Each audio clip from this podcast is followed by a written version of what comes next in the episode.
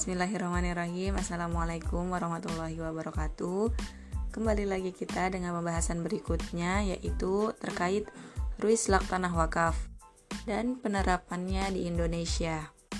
Seperti biasanya kita akan membahas dengan beberapa analisa. Yang pertama ada praktik lapangan. Ruislak ini dapat diartikan sebagai tukar-menukar harta benda wakaf dengan tidak menggunakan ganti kerugian uang, akan tetapi dengan menggantikan dengan barang lain yang bernilai sama. Dan istilah ini e, dalam fikih disebut dengan istibadal.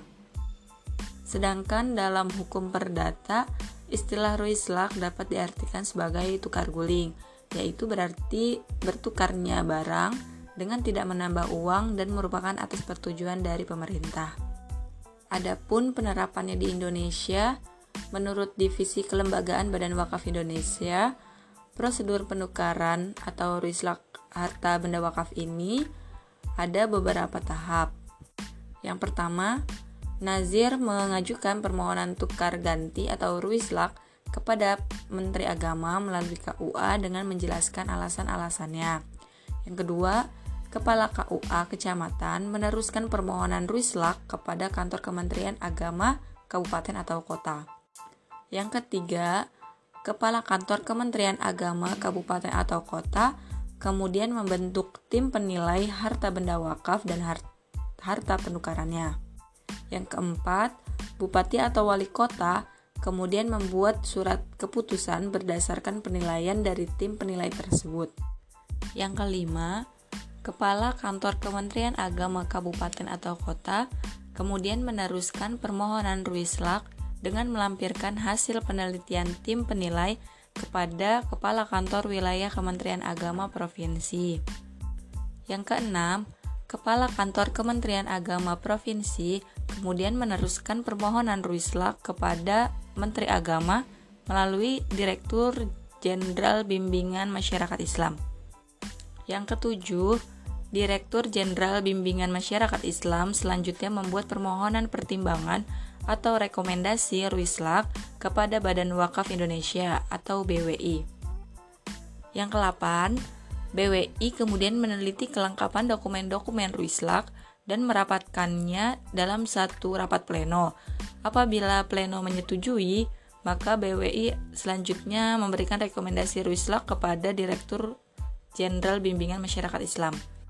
Kemudian yang kesembilan, Direktur Jenderal Bimbingan Masyarakat Islam selanjutnya meneruskan permohonan dan rekomendasi Ruislak kepada Sekretaris Jenderal Kementerian Agama untuk diteruskan kepada Menteri Agama dan diproses penerbitan SK dari Menteri Agama. Yang terakhir, apabila semua dokumen dan prosedur Ruislak ini dinilai sudah benar, maka Menteri Agama kemudian menerbitkan surat izin Ruislak. Setelah terbit surat izin Ruislak dari Menteri Agama, maka Ruislak baru bisa dilaksanakan. Pembangunan pun baru bisa dilaksanakan setelah keluarnya surat tersebut. Yang kedua, parameter kesesuaian syariah. Ruislak tanah wakaf ini dilakukan sesuai dengan prosedur yang ada di Indonesia dan juga tidak melanggar prinsip syariah dan juga ruislak ini diperbolehkan dengan pertimbangan kemaslahatan dan dalam kondisi darurat. Ketika melakukan ruislak tidak menyebabkan sengketa. Selanjutnya usulul fiqh.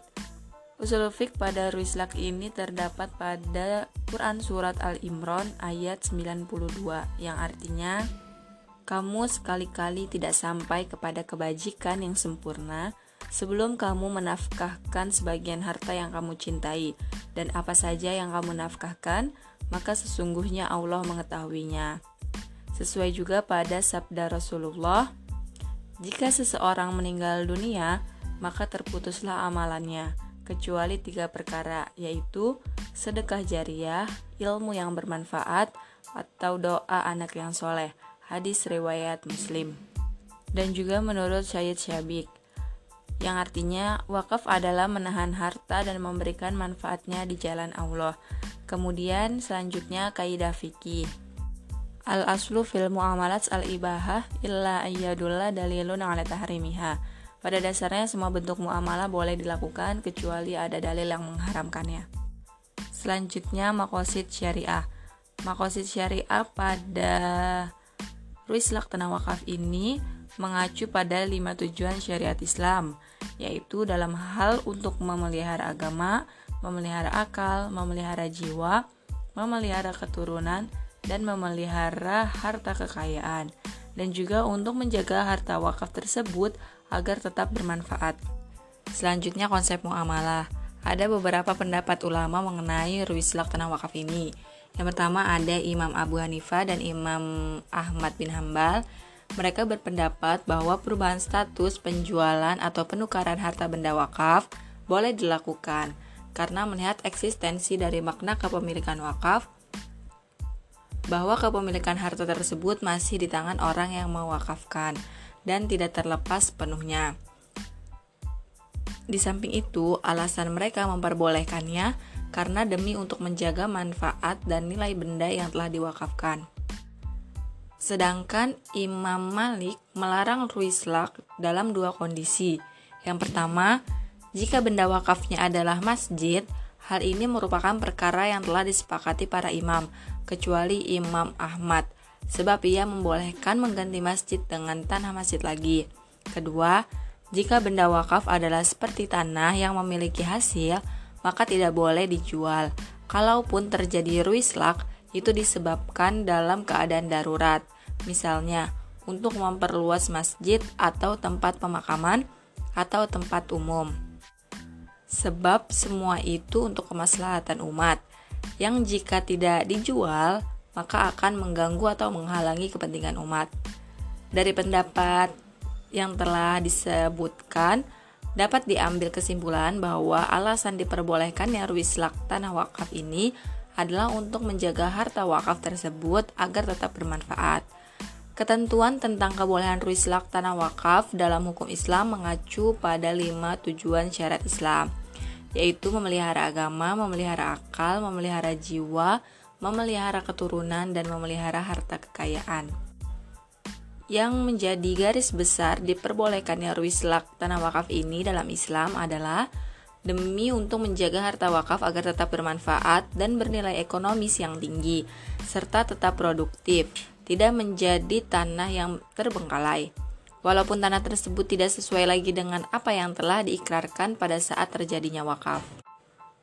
Pada transaksi ruislak tanah wakaf ini diatur pada Undang-Undang Nomor 41 Tahun 2004 yang disebutkan bahwa harta benda wakaf diperbolehkan untuk melakukan pertukaran dengan objek tanah wakaf lainnya apabila harta benda wakaf yang telah diwakafkan digunakan untuk kepentingan umum sesuai dengan rencana umum tata ruang atau RUTR berdasarkan ketentuan peraturan perundang-undangan yang berlaku dan tidak bertentangan dengan syariah.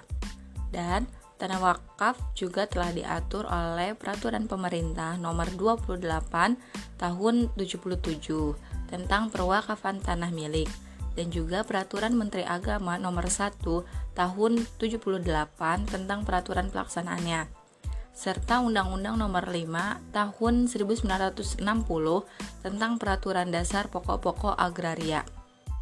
Mungkin hanya ini yang mampu saya sampaikan. Wallahu alam. Syukron wassalamualaikum warahmatullahi wabarakatuh.